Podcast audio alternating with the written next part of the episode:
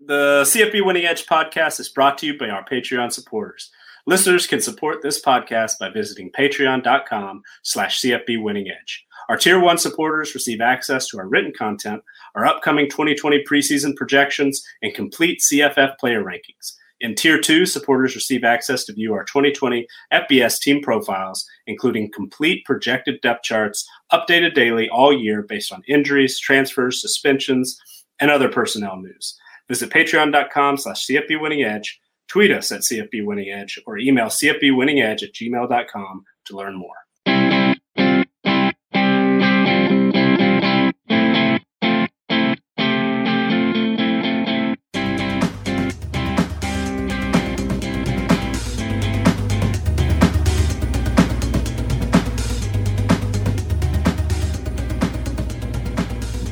Welcome back, everybody. It's CFB Winning Edge, the podcast edition. I'm your host, Scott Bogman. Follow me on the Twitter at Bogman Sports. I'm here with Nicholas Ian Allen, the owner and proprietor of CFB Winning Edge. Follow him on Twitter at CFB Winning Edge and Xavier Triche.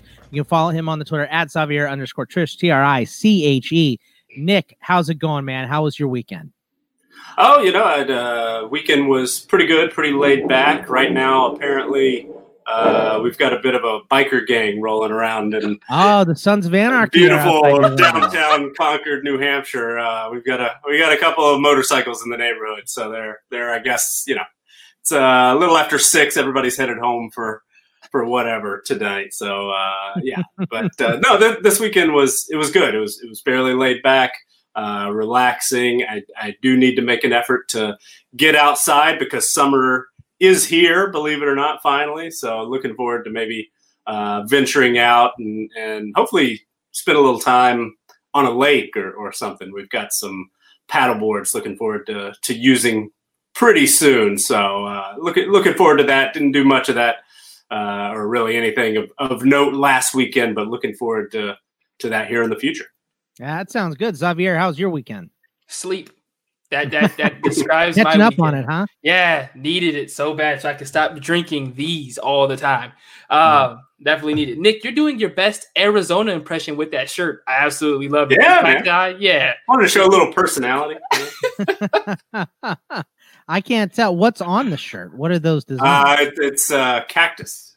oh, okay. Yeah. Good lord. Yeah, see that's the this- part of being the this oldest guy on this show is my eyes are not as good as Javier's young eyes. I was like, what what are those blobs? What are they?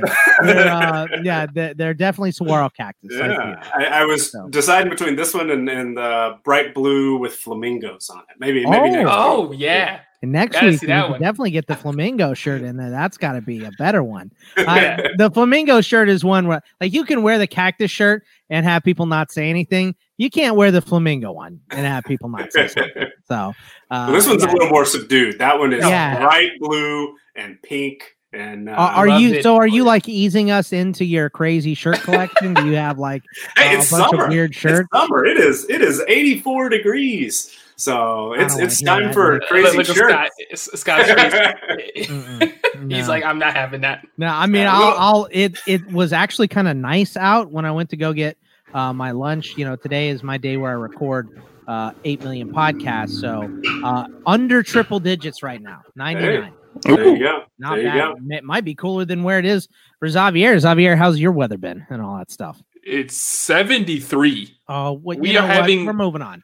We're I having can't the do this. I'm gonna get weirdest too jealous. summer ever. It's, I'm gonna get too jealous. I can't handle this. Uh, on today's episode, we are going to be looking at uh, questions going into the 2020 season, the big questions that we want answered. So uh, I made uh, seven. Xavier was working on his last time I saw. I think he got his all up there. Uh, Nick had his done uh, about 30 minutes after the end of last show. So we are uh, ready to rock on those questions. But we do have some news and notes, of course. Um, but there's some new stuff coming out over at CFB Winning Edge. Please check out the Patreon, uh, patreon.com slash CFB Winning Edge. Nick, tell us about the new stuff that we have going on.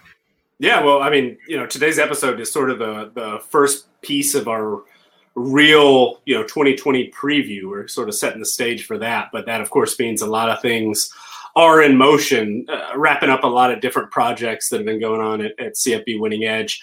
Uh, last week, uh, put the final touches on five brand new strength of schedule metrics uh, that look at you know each team's. Uh, the the team's strength, our, our overall power rating, you know, the the average rating of each uh, opponent for all 130 teams, and then we broke that down by offense and defense. Uh, who's playing the most talented offenses? Who's playing the strongest defenses? And then uh, folded in a few other metrics uh, as well for sort of a weighted average uh, to give a, a, you know slightly different view, a few more uh, vantage points perhaps. put that in, but released all those to our patrons last week, and then there, of course, in our uh, FBS team profiles as well. And you know, with that, there was also uh, talent edge, something new this year that I, I wanted to sort of explore. I, I, wrote a column weekly or a post, a column might not be the right word, for uh, majorwager.com where I, I looked at three different uh, talent metrics, and, and one of them was our uh, roster strength, but then also a couple from 247 Sports, the average player rating for everybody on the roster, and then the uh, team talent composite, which is a really great tool that they uh, publish at the very beginning of each season.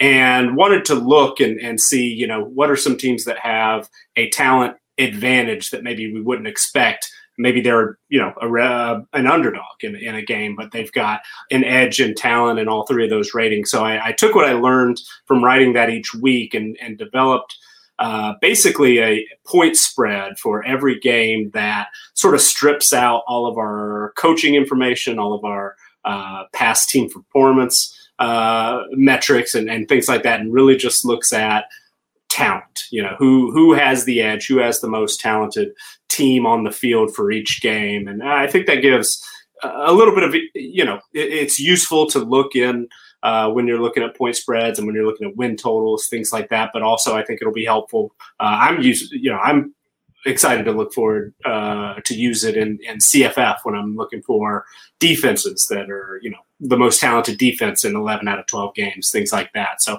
I think there are a lot of different uses. I'm, I'm interested to learn about it and, and see what uh, that can be used for. Finalized our special teams player ratings. Uh, yeah. finally able to to get those. Now I in. know a lot of uh, kickers.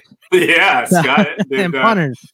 Did some grunt work, which I really appreciate, and, and uh, went through uh, checking to make sure none of those pesky G5 kickers and punters were highly rated recruits and uh, a lot of transfers. yeah, like, they were. Uh, you know, some decent kickers transferring into those smaller schools because they can't beat out other guys. I was uh, you know, I, I think the transfer rule might work the best for those special teamers, to be honest. Certainly could, certainly could, and and then uh, finalize the production points uh, that we've talked about in the past for for other positions, but special teams hadn't been part of that the last couple of years, and and so finalized that was able to put that in so we can you know see because because most kickers and punters aren't going to have high ratings or even you know any uh, recruiting yeah. rating, and that's the the first piece we look at when we're building our individual player rating. So production's a, a big part of that. So I was finally able to finalize that. Special teams is now fully functional. Everything's good to go there. And and then looking ahead, like I mentioned,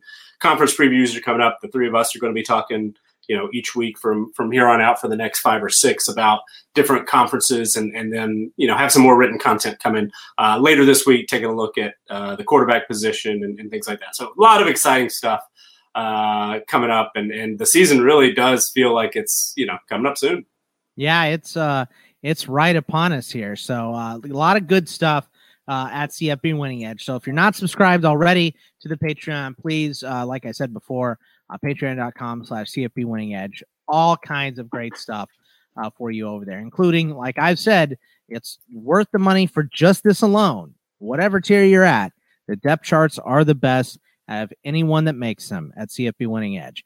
Uh, Nick does the best job. He updates them the quickest in season as well. So you're never going to find a better depth chart.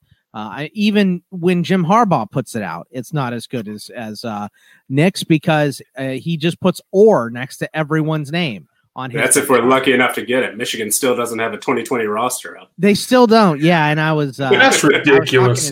I, I know. I was talking to Tim about that over at Fantrax because they haven't gotten uh, the roster's completely updated. And he said, Well, what do they look like on their official website? I'm like, Well, most of them have them, but some of them don't. Like Texas has theirs up and Michigan mm. doesn't. He's like, yeah. What? Oh, I have show. a list. I have so, a list. There are yeah, about four Power Five teams that still don't. Michigan is always, always one of them. Yeah, exactly. So mm-hmm. uh, we may uh, bring up a little bit of Jim Harbaugh on the show later, but let's dive into this news here and we did get some big news earlier today, and I actually didn't see this until I'm reading it right now, Nick. This is big news. Uh, Sacramento State QB Kevin Thompson, who won the Big Sky Offensive Player of the Year uh, award in 2019, is going to transfer to Washington. He is a Washington native. Uh, he began his co- uh, college career at UNLV in uh, 2019. He threw for 3,216 yards and ran for 619 with 39 total touchdowns. Now, uh, Jacob Sirmon is our projected starter at Washington, though he was expected to battle out with Dylan Morris and freshman Ethan Garbers for the job. But now we get Thompson going into this mix. And, you know, I'm not going to call Thompson the front runner, but there's a reason he transferred, and there's a uh-huh. reason uh, they brought him in this late. So uh, I I would probably say he's odds on favorite to win this job right now, Nick, right? It, it's certainly interesting. I, I, have already added him to our depth chart. So, you know, went in and, and calculated his player rating, and, and he comes out about three points uh, lower than Sirmon. Sirmon's about an 85, just based on a really high uh, 247 rating coming out of mm-hmm. high school, even though he's only played in five games. Uh, but Thompson has done some really good things, racked up some production points when he was at Sacramento State. So he comes in at about an 82 and a half, which uh, is solid. I mean, I, I went ahead and, and, basically listed both of them as the starter. I kept Sirmon in that number one spot, but uh, put Thompson as, as if he basically was, you know, 50 50 to, to win that job, uh, which is probably where I would rate it right now. I mean, I, I absolutely agree with you there's a reason he picked Washington, and there's a reason that Washington wanted him. And, and Thompson is somebody that just entered the portal, uh, I think, after we recorded last week. So this was a fairly quick uh, move. And, and, you know, you're getting somebody that started, I believe, 20, 24 games, something like that. Uh, maybe even a, a little bit more. I mean, that's that's somebody who you expect isn't going to make a move like this to sit on the bench. It, it, certainly doesn't always work out. Washington State brought in a really, you know, talented and, and, productive FCS quarterback last year who did not end up winning that job, Gage Gubrud. And, and so, you know, there's every opportunity that he, he doesn't uh, take this job, but it certainly he will push Sirmon. He will uh, probably make it harder for the true freshman Garbers to win this job. And, and uh, I think there is, is definitely a chance that he comes away with it. Xavier, what do you think about this uh, now quarterback quandary that they have at Washington? Yeah, I think it's a great move for him. Uh, this is an opportunity for him to play at the P5 level for a big program. Uh, he's going home. That also is also a win for him. I think that it gives him an opportunity to show his skills at the top level. Um, I think that when you play at a school like Sacramento State, you kind of get caught in the wash. And after, I think he finally hit the heights he thinks he could hit. I think he has nowhere else to go after winning Big Sky Player of the Year. So I think going to the Pac-12 is a new challenge for him. I think it'll be a good challenge. And I think, I think you're right. I don't think it's set in stone that he's the quarterback yet, but he definitely has put up the ty- type of numbers that you would expect from a starting quarterback. Um, I think that he has the full opportunity of winning the spot. And like we've kind of said throughout the podcast, um, you know, a guy who's proven, played already, put up good numbers to bring him in when you have limited practice time, limited time to kind of get ready for a season. Sometimes it's easier to bring in the guy that's already been there, done that uh, right. to play for your team. Yeah. Yeah. Yeah. That's absolutely right. So uh, it's going to be, uh, like Nick said, it's going to be an interesting uh, battle to watch for sure because anyone can come away with that starting job at mm-hmm. Washington. So, uh, you know, uh, I ne- never thought they'd be missing. Um, why can't I remember his name? Uh, Jacob Eason. Jacob Eason. Yeah, or... Jacob Eason. uh, you guys remember because he transferred from Georgia. so, right, right. Uh, You're missing Brown more right now. I've never been an Eason fan, so I never thought that they would want to go back to him. But uh, he he does leave a, a uh, pretty big size hole in that offense. Now, uh, Utah defensive lineman Maxs Tupai uh, returned to the program he started nine games. He's played 30 overall for the Utes, but he sat out the winter in the spring as he contemplated his playing future. So, uh, Nick, tell us a little bit about Tupai if you can. Yeah, this this was a pretty big move. It, it was, you know, uh, certainly it seemed like he was on the fence as to whether or not to continue playing football. He wasn't going to be part of spring practice, and uh, Utah, as we've you know talked about before, uh, has a lot of holes to fill defensively. I mean, they're probably still going to be pretty good on the defensive line. They're they're always deep. They always uh, have reserves at, at that spot. But according to our ratings, they were outside the top 40 as far as their defensive line coming into this season. So getting uh, Tupai, you know, back is is I think a, a, fairly big move. He's a 90 rated player based on his experience and production, and he was you know relatively highly rated coming out of high school as well. So uh, did not pencil him in, in, in the starting rotation, though I think he certainly uh, will get there eventually. But uh, as a top reserve, uh, you know, he, he, certainly adds depth if nothing else. So uh, pretty pretty big. I mean, for for somebody who may not be a starter uh, Utah certainly had a need, and, and he's somebody that uh, they love to have back. I, I know. Now, uh, Xavier, Nick and I already talked about this a little bit over on the uh, In This League College Fantasy Football podcast because this is an offensive player. But Kyle Ford, the USC wide receiver, mm. tore his ACL. He missed his true freshman season in 2019 due to an injury as well. And it looks like he's going to miss all of 2020. I mean, this is a four star guy, 98, uh, 98, 1 2, a rating coming out of Orange Lutheran. So, uh, this, you know, obviously USC loaded with five stars and four stars, mm-hmm. but this still hurts. Yeah, big time. Um, I feel really sorry for the kid to, to lose two seasons, not under your own circumstance, but purely off of, you know, a, a terrible situation both times. It's just unfair. Uh, you don't wish it on anybody to have to miss their first two years of college football. I mean, it's any years of college football, but especially back to back seasons. Um, especially now with you know it looking like he was going to be a guy who's going to be able to contribute this season. You know, going into your sophomore year, you know the playbook better, you know the team better. Obviously, obviously, him and Kedon Slovis have probably been practicing together all throughout this break. And for them to, for this to happen is tough for him and also the university. Um, the more experience you have outside, for your quarterback that comes in is really nice. And to lose a guy like this, who you said right on the head, this guy is really good. At, at least from his 247 rating and a guy that you expect a lot from uh, as a USC fan and coach. So it sucks for the whole program and just, you know, prayers out to him uh, to, to get better. Um, I'm hoping that the, that the NCAA allows him to take a gray shirt uh, for this year as well. So you would think they would, yeah. You know, uh, at, at this point, missing last year and this year, give him one gray shirt.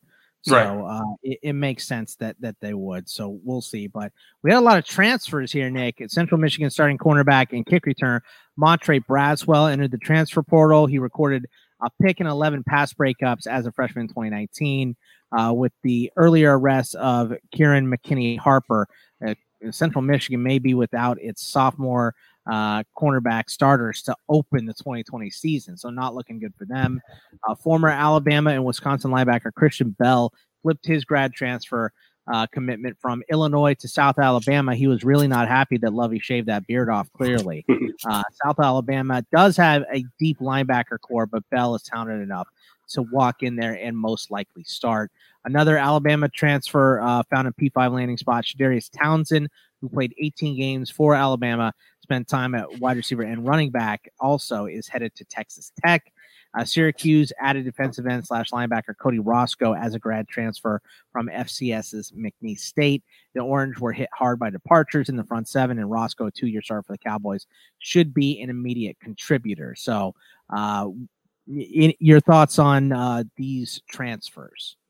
Yeah, and, and it, we're somewhat fortunate, I think, that we're not seeing, you know, big time transfers as much anymore. I mean, I think the the quarterback that we saw might be the last, you know, potential starting quarterback that, that will transfer uh, in this cycle. And now it's just sort of guys that are depth pieces, you know, might contribute in, in some ways. I think out of this crew, uh, probably the most impactful. I mean, you know, losing a, a starter at corner is is not great. And, and, Central Michigan made a big step forward last year, relied on some pretty young guys, had a lot of uh, youth that you know seemed like a really bright future at that you know position in particular. So for now, two of those starters to uh, most likely be out for 2020, that's you know certainly not good. But I think that eh, the the Syracuse move, Cody Roscoe, that it's an interesting move. His former head coach at McNeese uh, is now the offensive coordinator at Syracuse, so there's a connection mm. there, and and uh, that's a, a, unit that, as you mentioned, was really really uh, hit hard. So there are some holes to fill for Syracuse. They're looking to bounce back from a disappointing season, and and he might not be a starter, but he he certainly. Uh, I think could compete for a, a, starting spot and something that you know a, a, team like Syracuse that's fighting to get back into uh, you know the conversation for bowl eligibility. This this one you know potential uh, spot could be the the you know difference between making a bowl game or, or not when you're talking about solidifying a unit whether it's uh, defensive line or linebacker wherever he, he does end up. Now uh, xavier what are your thoughts on any of these transfers? Do you have uh, big feelings on any of them? Yeah, so I, I really like Chadarius Townsend going to Texas Tech. As soon as uh, I saw this, it made me think of him being used kind of like Keke Coutee uh, who played at uh, Texas Tech for a while as well. Uh, a smaller athlete, he's around six foot. Keke was five eleven. That they're going to probably try to use him in a similar vein, playing wide receiver and running back, just making him a Swiss Army knife at, all parts of the field. Um, I re- so I really like that move from him. Christian Bell was a weird one because obviously this is his second big transfer, uh, te- uh, well, third big transfer, and leaving two big universities in Alabama and Wisconsin to go all the way to South Alabama. Looks like it's a competition issue maybe with him at this point. Um, it looks like he's just trying to go where he can play. Um, close blame... home. I think he's from. Mm, I think okay. he might be from there. So it, it, it made me. It, that's what I first thought. Nick, you uh, obviously alluded to him being from Alabama, so it might be a, also a home thing. Um, anytime that, that the Syracuse Orange can get any kind of defense, that's a positive for them after la- what we f- saw last season. Uh, so I'm hoping that they get better defensively from a move like this, and hopefully from obviously you know a year uh, of what we thought was going to be a regression. Maybe it's not. Um, but they obviously see the issues that they have on defense and they're trying to fill those holes. So I like that move from them as I want to see Syracuse be better defensively. Mm-hmm. Now, as soon as we, I felt like as soon as I hit stop on the record from last week's show, we got the Walter Camp uh, All American preseason All American team. Uh, we mentioned most of the names in the last two episodes, but one first team selection who was undrafted by all three of us was uh, App State cornerback Shaun Jolly. And mm. I went and looked up his 247 rating. And this is why you just never know. Uh, you know, a 7790 coming in and a two star recruit at 59161. So, wow. um, uh, you know, a, undersized cornerback playing for a, a G5 team.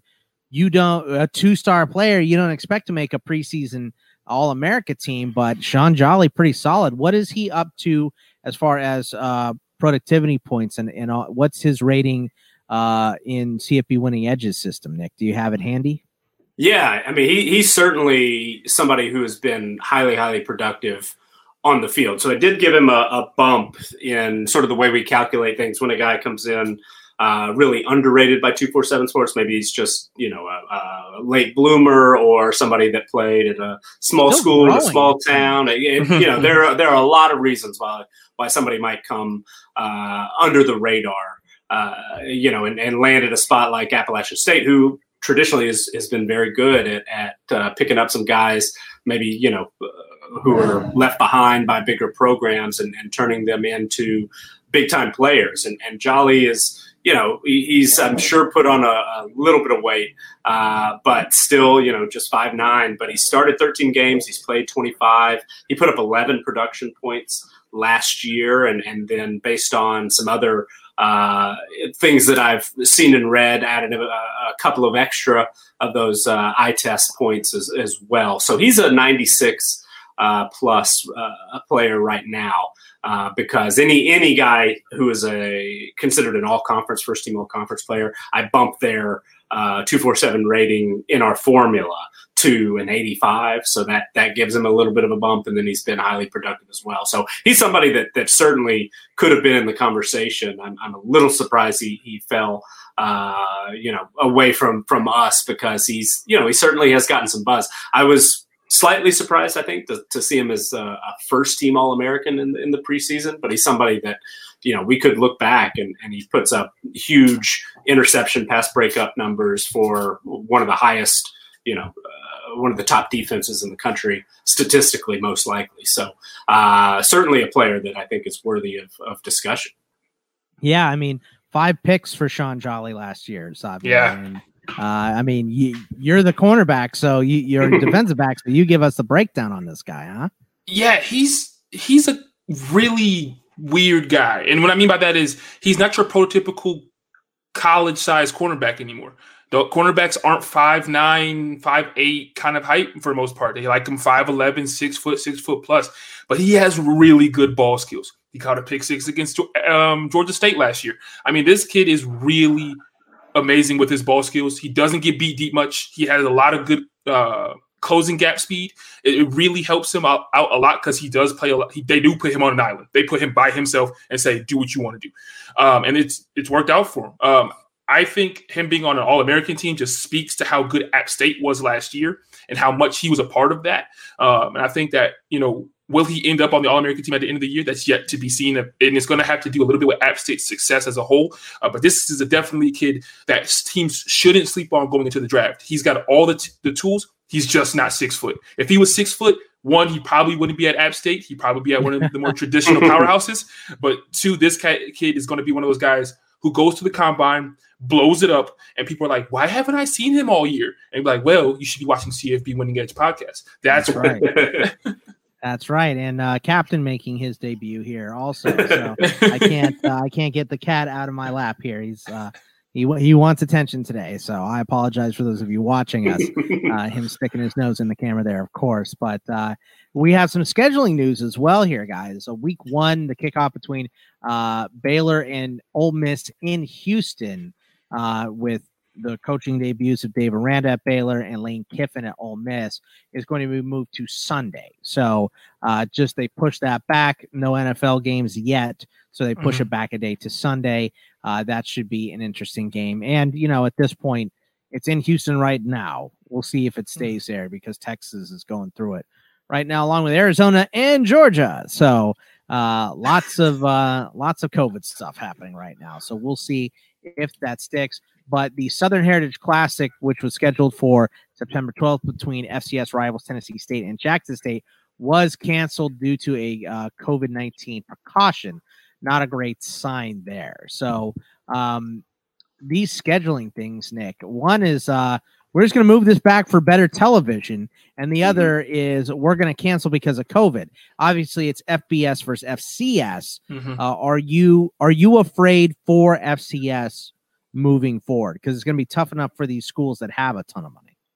Yeah, I mean this this certainly wasn't a, a good sign. I mean that's that's uh, a longstanding rivalry, two HBCU programs, a lot of history. That uh, you know this is is a game that they've been playing for you know twenty something years, and, and a, a neutral site, I believe, make it a big uh, a big event, and and to cancel is not a great sign. And and so I think this year we're just going to have to get comfortable feeling somewhat uncomfortable with you know maybe every game's not going to be played exactly when scheduled. I'm sure you know fbs for the bigger television money and, and everything like that.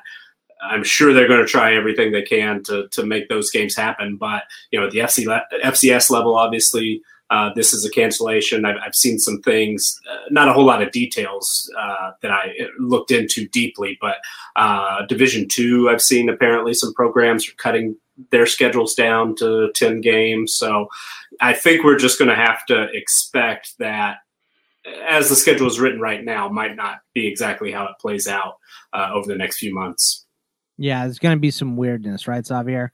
Yeah, and we're just gonna have to bite the bullet as fans um, that things aren't gonna go exactly the way that we want them to. Um, and things are obviously that starts with us not being in the stands, but to you know games like this where it's going to be massive amounts of people, and that's kind of what they expect. That kind of is what brings in the money. May not happen. Um, yeah. now, with this happening, that makes me a little bit fearful about the Bayou uh, Classic a little bit um, between Grambling State and Southern, uh, because that's kind of the same thing. The massive people is what really brings in the money, and if they can't really have that, I don't know if they're going to be able to afford to do it at Mercedes Stadium. So uh, I don't know. I'm, I'm I'm not too optimistic about some of our favorite classics um, in the FCS level. And uh, this is actually some good news, though. The the College Football Hall of Fame has decided to add an HBCU exhibit, which is uh, historically black college and universities. Uh, for those of you that don't know the lingo, there uh, to their uh, many attractions. Obviously, uh, they're going to have history, traditions, Hall of Fame, Hall of Fame players and coaches. Um, but you know, they're going to have to rebuild a bunch of stuff at, at, the College Football Hall of Fame because it did get uh, looted during some mm-hmm. of the riots a couple weeks ago. So that was one of the big stories, uh, uh, you know, happening when when all that stuff was breaking out. So, um, I mean, great. This is a great addition, right, Xavier? Yeah, I, honestly, I didn't know that they didn't have one. Um, you know, and yeah, I've, been to the college been. football. I've been to college football Hall of Fame twice, and it never even dawned on me that there's not like an HBCU specific exhibit, uh, but this is obviously something that's been needed probably since the opening of the uh, Hall of Fame, and it's a it's an amazing addition. Um, so you know, I hate that the College Football Hall of Fame was it was looted and you know was vandalized and things of that nature, but we are getting some good out of it that they're now able to add an exhibit uh, to honor those uh, you know the men who played in uh, for HBCU teams and who are HBCU Hall of Famers. So I like that as well. Can uh, Nick? Can you name uh, the first African American to play in the NFL? Ooh, uh, Fritz Pollard, uh, Kenny Washington out of UCLA, ah. who also played baseball and okay. he played in the outfield with Jackie Robinson at UCLA. Mm-hmm. Interesting. So, Interesting. Fritz Pollard was the first African American player to play in the Rose Bowl for ah, Brown okay. Brown University in 1916 or something like a long, crazy long time ago.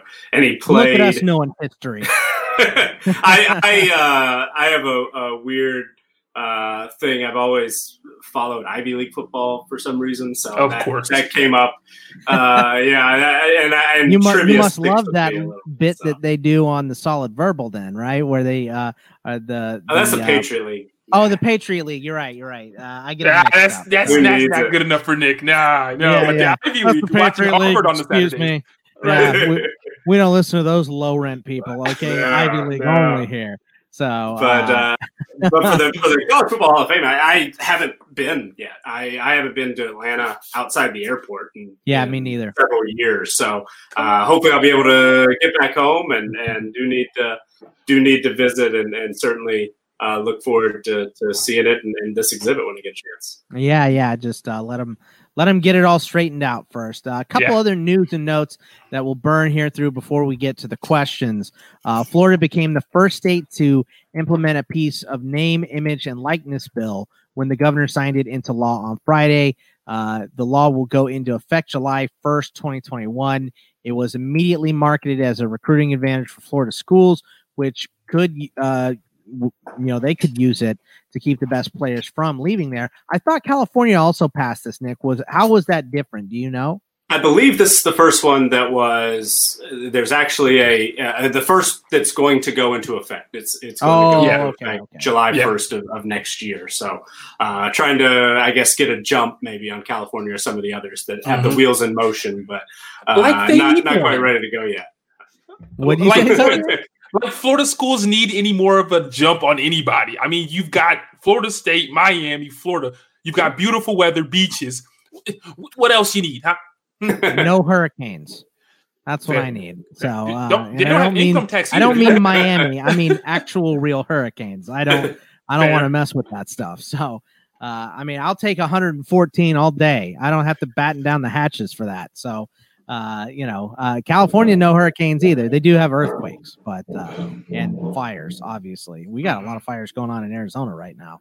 Um, but I mean, uh, so that that I think it gives them an advantage, but I don't know, Nick. Is it quantifiable right now? Do you think? Mm, it, I think it's probably too early to see or to tell, but you know, if there's a, a everybody recruits for it, right? So right. Uh, you, you, know, schools like Florida State, Miami, Florida uh, have lost maybe more players than they would like over the years, but I think this probably helps schools like FIU, FAU, UCF, even uh, though they've gone sort of to a national recruiting strategy, was kind of interesting. But uh, I, I think it maybe helps some of those schools to keep guys closer to home that might instead have gone to, you know, maybe a, a, not necessarily a blue blood Power Five program, but might go to an Indiana or an Illinois or you know somebody else in in uh, the SEC, maybe one of the lower uh, tiered teams in, in that league. So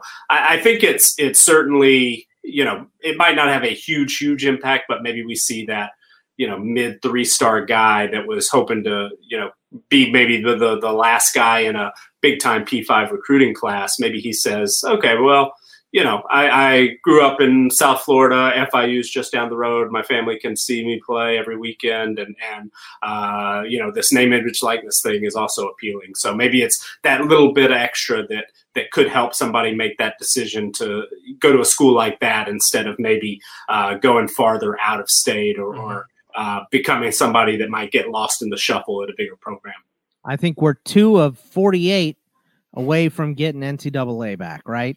Yes. So the, the small the small trickle continues here. Slowly let's uh yeah, let's get that NCAA game back. That's what we all want for sure. Uh, uh, Xavier, Iowa announced that it parted ways with longtime uh, strength coach Chris Doyle following dozens of allegations you know, at first it was, hey, this happened, hey, that happened, and now it's, um, you know, a, a lot of stuff going on there. But they had a separation agreement. It ends Doyle's 21 year tenure at Iowa. He is going to be paid 1.1 million dollars for the agreement, uh, and he is the highest paid uh, strength coach in, in the country here. But uh, I mean, when his son left the yeah. program, I think uh, you know before we recorded last week, the writing was on the wall that he was gone, yeah. right? Yeah, the, the nail was just just need to be put in the coffin. You know, once your child decides to leave the university, I think you're next. Um, my biggest thing with him is will he be hired again, and if so, where? Um, you know, I think that I don't know if he's necessarily blackballed from college football at the moment.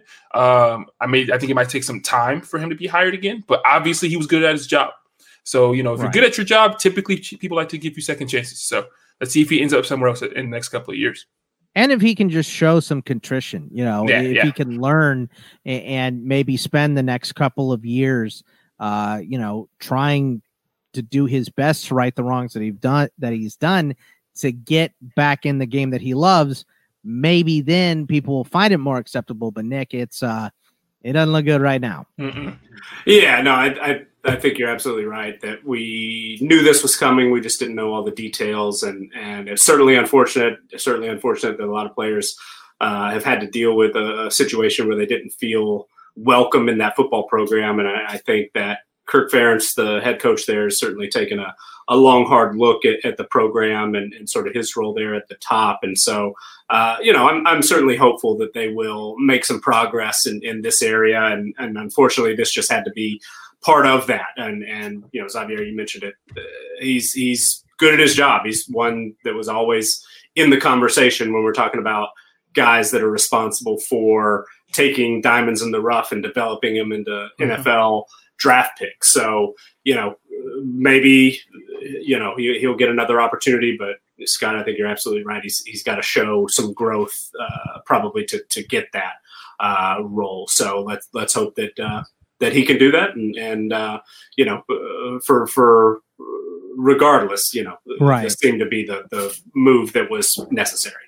And you know, uh, working with Ferentz for for so long too, you know, it, it cast a bad light on Kirk Ferentz, but he held a press conference. Uh, I watched some of it. It was kind of difficult to hear, and it was a windy day, so I'm like, I'll just read about this. You know, I, I I watched part of it, but uh, uh, it was you know uh, good for him for getting in front of this. Uh, you know, uh, unfortunately, he didn't. I, I, guess he just didn't know it was to this extent or whatever uh, beforehand. But he's still going at Iowa, so hopefully he'll be able to to stay there. But Mike Gundy came under a lot of fire. Apparently, he he he was wearing. I didn't even know what OAN was. By the way, That's And sort of the most disappointing thing about all this is now a lot more people do know what OA is. Yeah, Yeah. yeah. So Mike Gundy wore uh, an OAN shirt in a picture from some fishing trip, and um, Chuba Hubbard called him out on Twitter and said, "I will not be playing until something is done about this." And apparently, OAN is just an incredibly uh, hard, hard right wing nut job network. I don't know. This is how it's been described to me. I didn't even know it was a thing. Uh, and, and for me, when I, I heard people complaining about it, I'm like, isn't that what you want to wear when you're fishing? Because you might get fish guts all over you, your crappiest shirt. Like, may, I, I was going to say maybe that was what he was going to say. Obviously not. Um, but you know, Mike Gundy, a guy that doesn't have a lot of time for the news, so I guess he just didn't understand what he was wearing, or at least that's what he said. There's a quote that you have here, Nick. I'm going to let you uh, read that because I, I think it's important. So, uh, yeah, tell tell us about your quote and and your take on what happened with uh, Gundy and Chuba over the weekend here.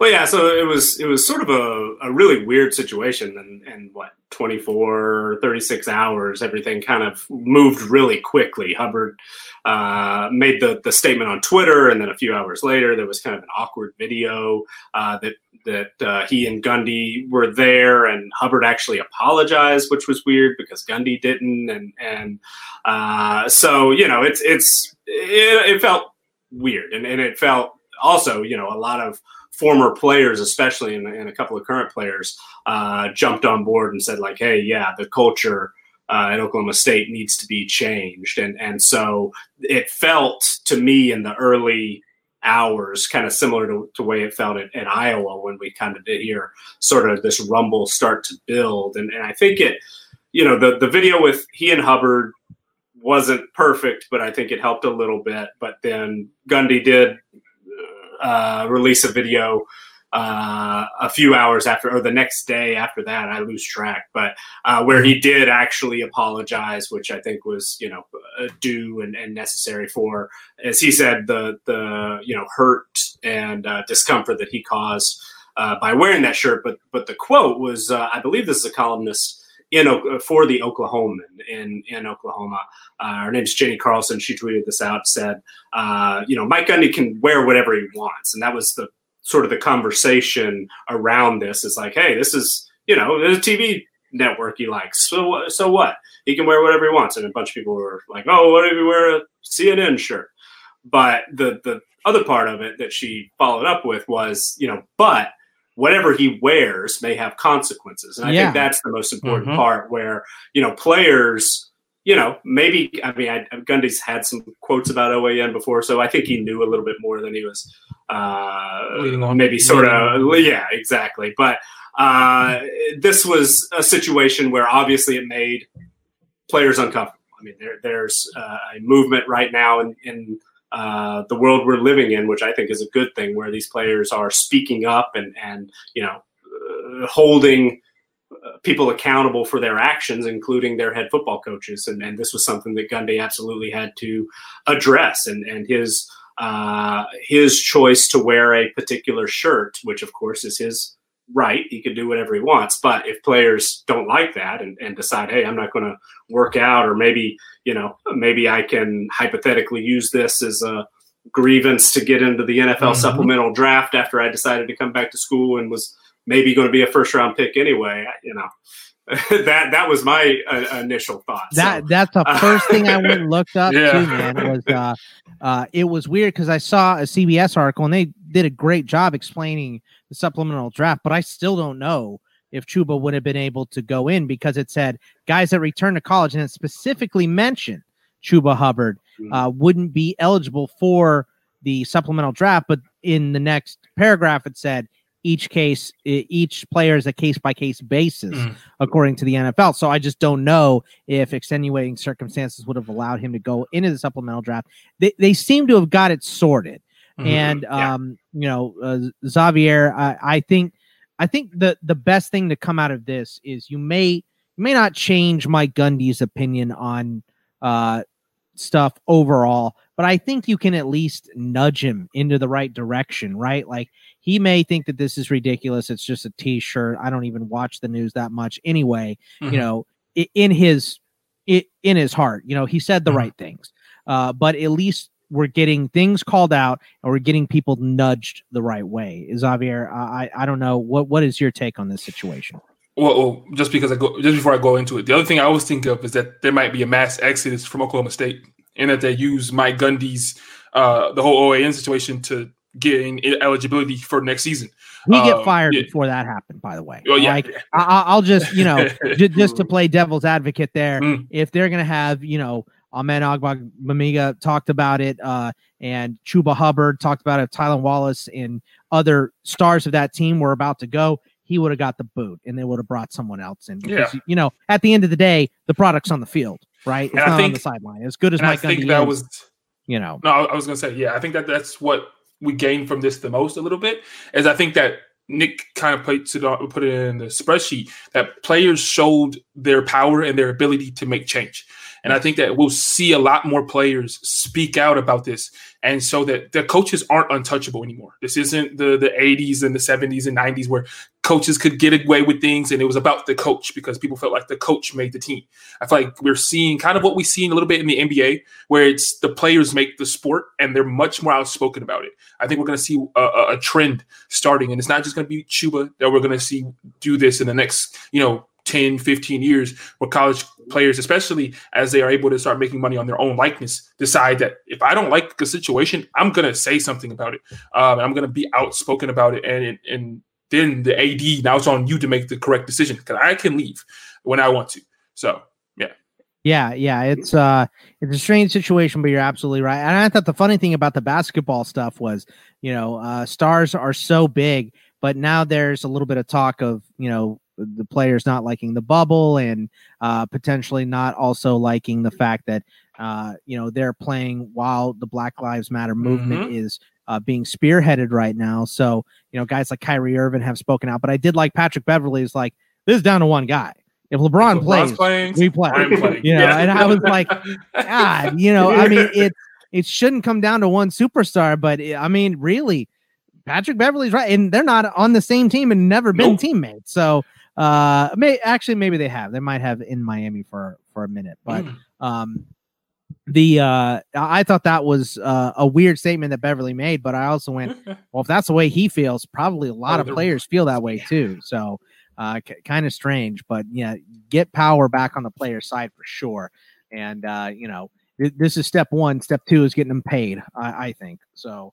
Um, now, there was there's been COVID outbreaks for every team, but Nick, it seems like Kansas State is uh, they're almost they're doing the chicken pox bit that our parents used to do. I, I don't know.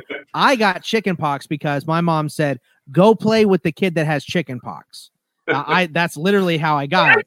So, because she's like, my dad uh, got it as an adult, and he had shi- he had shingles Yeah. and stuff like that. So it was it was hell on him. For me, it wasn't fun, but I don't remember it too much now. You know, it, it's kind of gone in a distant memory. So. Uh, it, but it seems almost like Kansas State is doing that. Uh, they've had a ton of players test positive already, right? Well, so the the thing I saw, they had a, one round of testing when guys first came on campus, came back, and, and I think you know up to eighty or something players got tested, and there were zero positive cases. But then another group showed up a, a little bit later, and there were two players that did test positive, and uh, that was after apparently one of those players had worked out in the team facility where you know everybody was was Oh. coming in and out of. So uh, you know this i'm sure it happens other places and and uh, of course you know there have been dozens of players. Uh, we don't necessarily know all their names but we've heard here and there you know oh two players here four players here five players here. So the numbers are adding up and and everybody it, it seems is uh, you know, following university procedures and, and quarantine and, and things like that to get things under control. But this one caught my eye for the fact that, you know, it was reported that a player uh, worked out and then tested and then tested positive. And so who knows how many people could have been exposed. And, and so hopefully everybody stays safe and, and hopefully we can get this all under control because this is something that, you know, unfortunately, you know, I, am looking forward to our previews so we can maybe stop talking about, uh, you know, COVID type yeah. stuff. But well, it's going to come up. Uh, it's going to come yeah. up. You know, the, this year, eleven thousand players, like you said, you know, and that's just an FBS. Right. So uh, it players are going to test positive, and they have at pretty much every university uh, so far. I mean, Xavier, I kind of feel like I just threw my mom under the bus there by saying that's how I got the chicken pox. I don't know if anybody else got it that way or knows anyone. I don't remember how I got it. It, it could have been. I wouldn't put it past my mom necessarily. Got to ask so. mom. Yeah, I got to catch up with her and see if that's the way she did it. But uh, uh, I mean, we're we're just gonna keep seeing these COVID cases. Yeah. I mean, uh, Xavier, how are you kind of? Uh, how, how are you looking at those? Yeah. Um I think we have to look at other leagues. We just have to kind of see what other leagues are doing. You know, the the Premier League started back up this week, and they've had you know they've continued to do testing. And when it becomes positive, they quarantine those couple of people, and then they come back. And they're they're not all practicing at the same time. They make sure that they have individual. They're making it to where if somebody becomes positive, they can isolate that person or those people. And I think that we'll kind of see something similar uh, in in the college football and the professional level. Is we'll see them isolate the people who become positive um, or who test positive and then we'll in- integrate them slowly back into where everybody else is. And w- like you said, we're going to see these more and more and more as schools open up, you know, and as, you know, states open up, you know, you and I being in Georgia and Arizona have already seen what this means for the pop, uh, for the, the mass population. And so I think that we have to just be accustomed to it happening. We don't need to make that mean that you know, we turn a blind eye to it or we become numb to the fact that it's just going to happen and we just kind of like, oh, whatever. We still need to take this seriously, but we also need to understand that it's going to happen and maybe not panic as much either. So yeah, I mean, yeah. go in with concern, but no panic. Uh, mm-hmm. I, I, think that's uh, you know, that's a great way to enter any situation.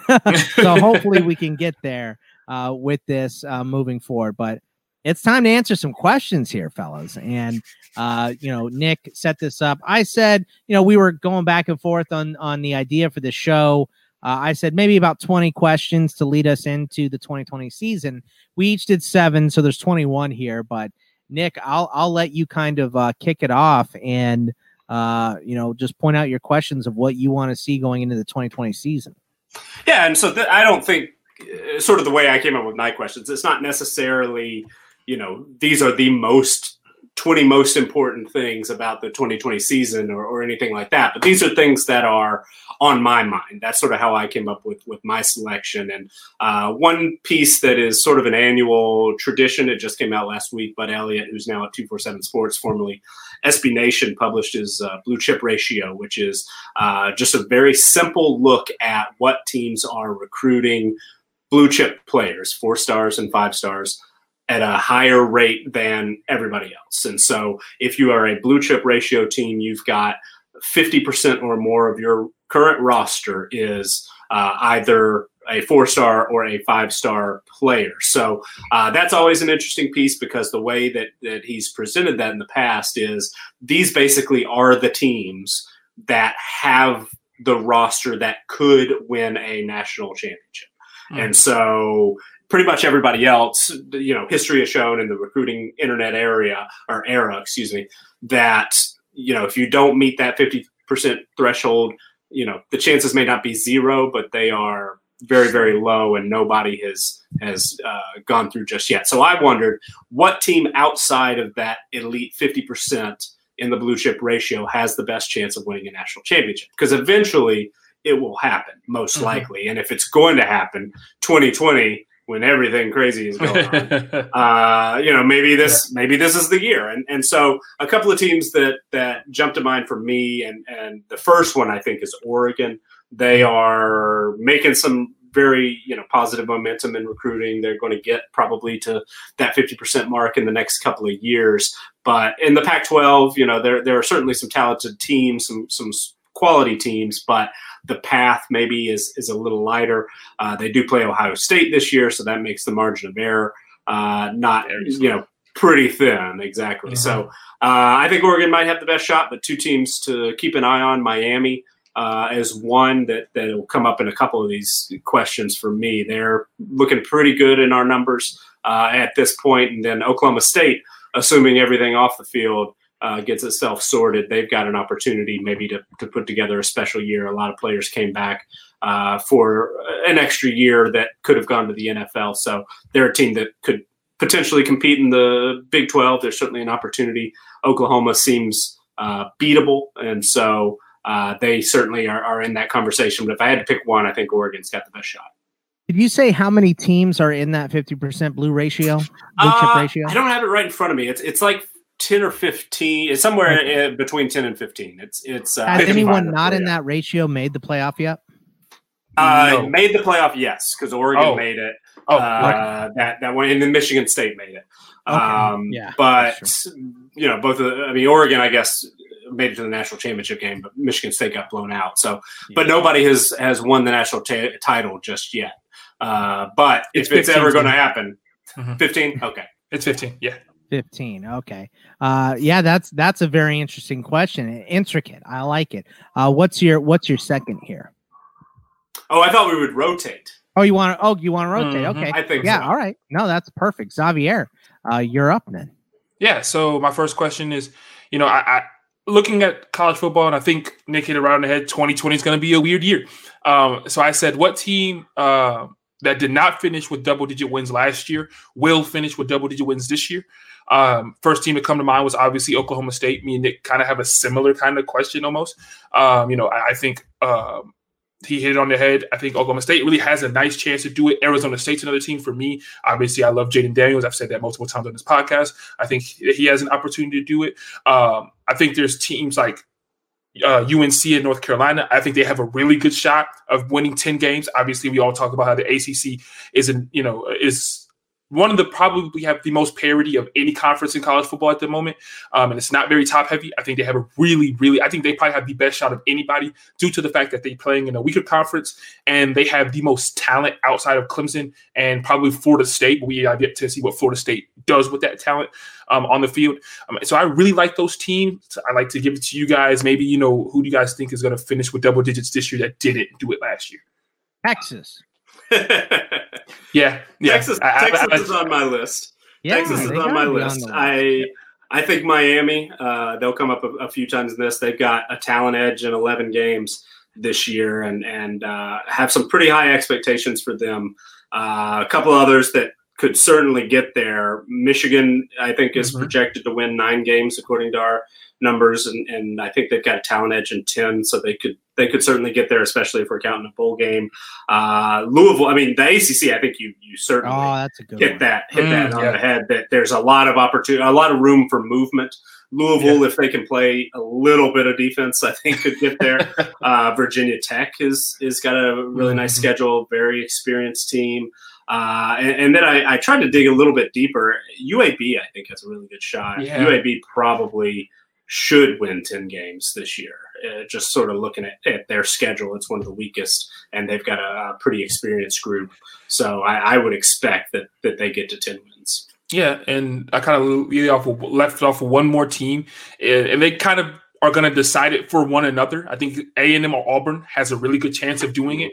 Um, I think more A and M than Auburn, but I think when you look at A and M schedule, Yeah. they are probably ecstatic. I know Scott, I know you hate A and M, but I, I think they're ecstatic that they don't have to play Clemson or Georgia this year, um, and they only have to play Al- LSU and Alabama. And I think that game against Auburn is going to decide on whether or not they finish with nine or ten wins this year.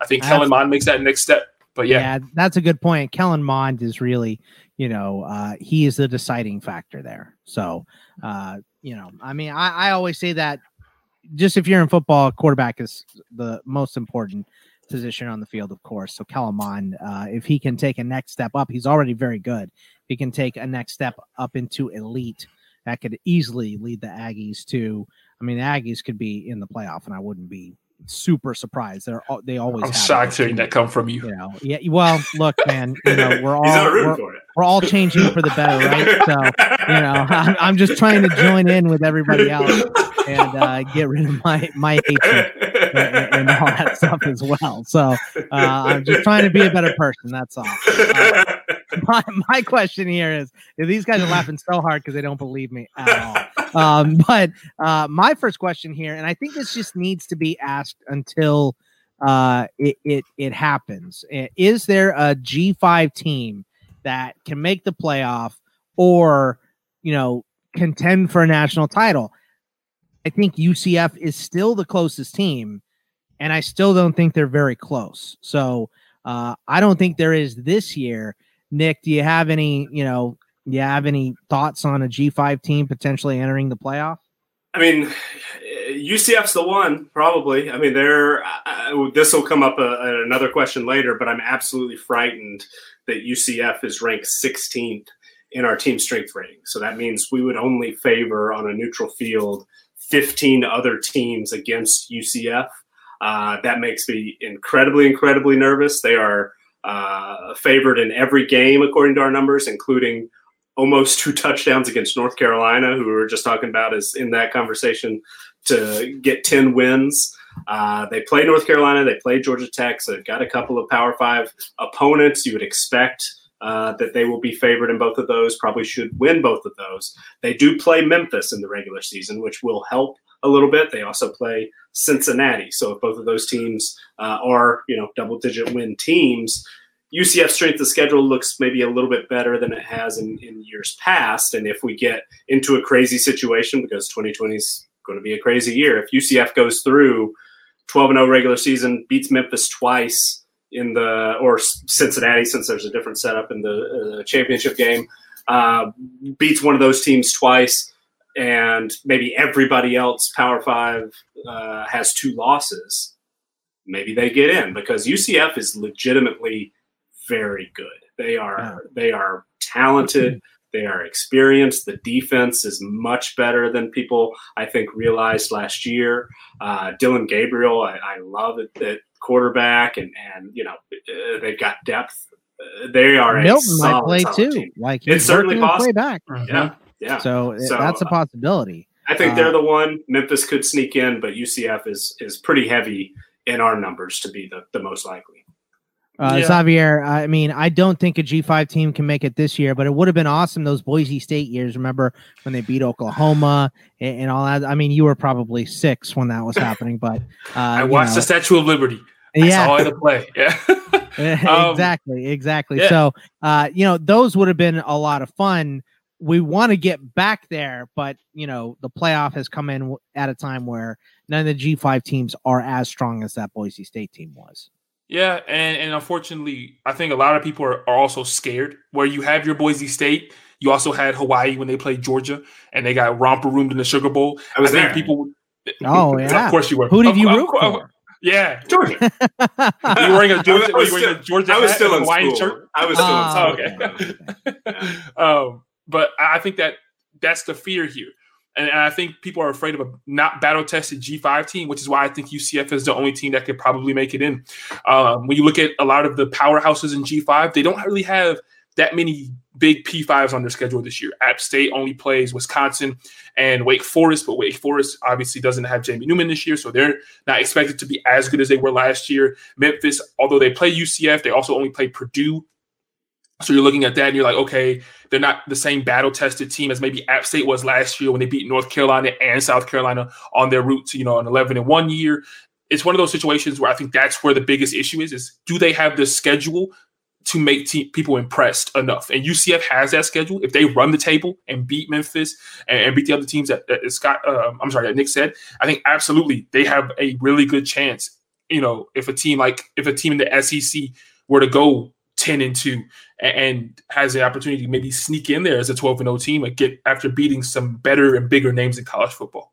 Yeah, they just got to schedule up. I mean, that's the only way it's going to happen, right? Is mm-hmm. uh, you got to mm-hmm. schedule up, you got to play some good teams and beat them, yeah. and probably on the road too, you know, or at least at a neutral site. You got to beat those big schools uh, to make it in. I mean, we even see teams like you know Oregon having to do that. You know, that's why they're playing Auburn. Uh, Texas yeah. is playing LSU. You know, it's because uh, even if you run the table, and that's what I talked about with Oklahoma last year uh, at this point in the season what was looking at the schedule, I was like, is Oklahoma like even if they win out, if Texas isn't good, that's the only really good team they play on the schedule. Mm-hmm. Are they good enough to make it?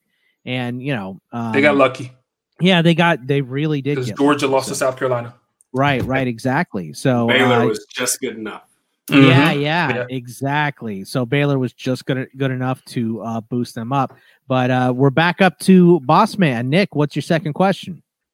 So I, I've been dealing a lot of my my time the last week or so has been in these talent edges, and, and I'm building our uh, overall preview and projection and prediction uh, database right now, which will be released to our, our patrons before long. But putting the talent edges is, is part of that process, and so I was looking through. And, you know, are there some teams that really stick out? I mean, maybe these are not teams that we expect to, you know, jump up and, and win double digit games or, or maybe even, you know, have a, a unexpectedly two, three win season. But it's, it's interesting to look at when we strip out things like home field advantage, which, you know, something that's going to come up in conversation here uh, in a little bit as well. Uh, when we strip out coaching, because there are certainly some teams that have not performed up to their capabilities in, in recent years. Uh, but there are some teams that coaching seems to, you know, get them up uh, to another level. So when we strip all that out and, and you know, take uh, two teams, one on each side, which one is the most talented?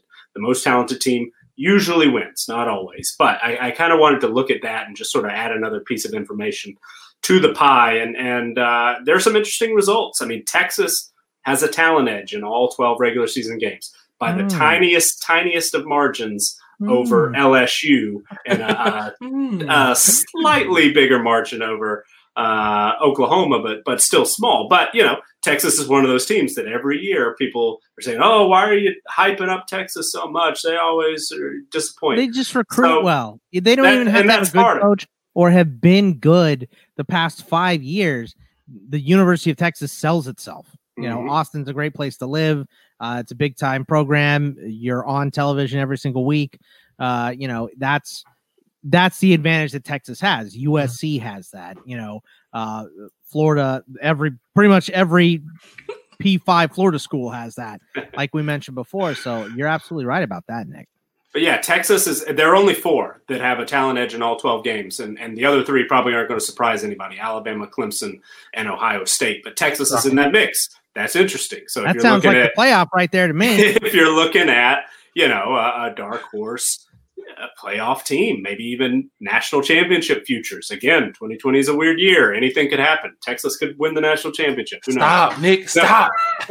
so you know i'm not Mhm. saying they will i'm not saying we project them to win all 12 games but they do have the quote unquote according to our numbers the most talented team in, in all 12 regular season games but there are some other very interesting teams that are that are you know in that close close. SMU has a talent edge in 11 games. We talked all about their uh, you know going into the transfer portal. That certainly plays a role.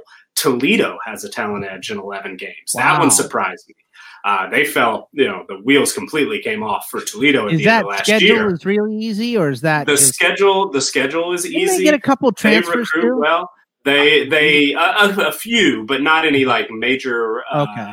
Impact guys uh, They didn't know, get a big JUCO guy or, or anybody like that. No, but just sort of the the experience. They had some injuries last year that that factored into their their decline. But you know, that's one that that pops up when you're looking at a win total. You're looking week to week, and and you know, uh, where's maybe some value that's hidden, not reflected in a point spread, not reflected in a in a win total, something like that. Again, not saying it's going to work for Toledo. Maybe Jason Candle just you know things aren't aren't working under under him maybe, but they have the most talented team according to our numbers in 11 out of 12 games. Illinois has a talent edge in 10 games. We only expect Illinois to win about five and a half games, and part of that's Lovie Smith's head coach rating just is not that good. The offensive Got to grow that beard back before they start winning games. We all know that. ratings aren't that good. Yeah, uh, but you know that's a t- Illinois. Hey, should should they make a bowl game? Probably. They're going to have the most talented team on the field in, in ten games, and and so you know that's just sort of the list. We've got all 130 overall talent edges. We also have offenses and, and defenses who's got uh, you know an edge on both sides of the ball or either side of the ball, I should say. And, and then just sort of on the flip side, a couple of names that pop out. UTEP and Eastern Michigan, zero talent edges. UTEP plays an FCS team, so they they uh, don't have a talent edge against an FCS team. Eastern Michigan only plays FBS, I, I believe. They don't have any talent edges.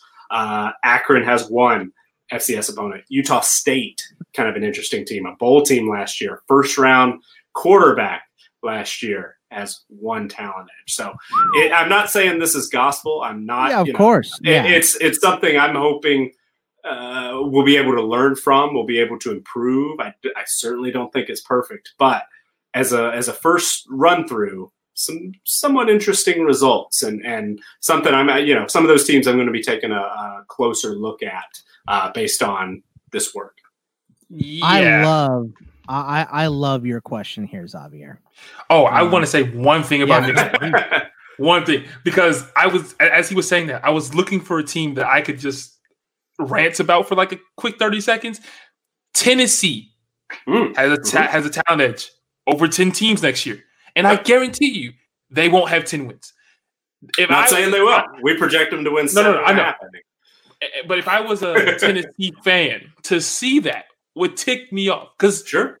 it's everything we've always said about Tennessee. They recruit well, they bring in good players. It doesn't show up on Saturdays. And the talent edge that they have over most of the teams is a large margin. They even have a talent edge over Oklahoma. And I would guarantee you, if I picked 50 people to choose who would win that ball game, it would probably be Oklahoma. So I, I just think that I just thought that, you know, when you were bringing up names, I think Tennessee is definitely one we have to look at because the mm-hmm. talent edge is there. They have the pe- people in place. They just have to play football. What is like happening on this podcast? Play football. Uh, I am complimenting A and M. Xavier is complimenting Tennessee. Uh, 2020. we are completely off the rails here, clearly. Uh, but uh, Xavier, your your second question here. Yeah. Um, which transfer player will have the biggest impact on their team in 2020? And for me, I, I love obviously, you know, we Jamie Newman, D'Eriq King, these are guys that first come to you know, are the people that first come to thought when you think about people there. But I think a player uh, like Mr. Roche is going to have a huge impact. Um, and I think that we ha- is, you know, for you guys, I definitely wanted to, you know, kind of pick your brains about that. That maybe weren't quarterbacks, because obviously we know that quarterbacks are going to have a huge impact for better or for worse. But maybe some guys who weren't quarterbacks, who I think are, who you guys think are going to be big impact players for their universities. One guy that uh, Nick and I know just stepped in because uh, Spielman transfer, Omar Manning being a JUCO transfer Hmm. uh, could have a huge, huge role. But I'll let Nick take the lead on transfers. He knows better than me. Well, I, I think you mentioned the, the ones that were top of my list for sure. Jamie Newman's going to be in the in the mix a lot. I'm obviously got a lot of stock in D'Eriq King this year based on on our numbers. So I, I certainly hope that he plays up to that uh, potential, sort of what we saw at Houston, especially in 2018. I think you're absolutely right.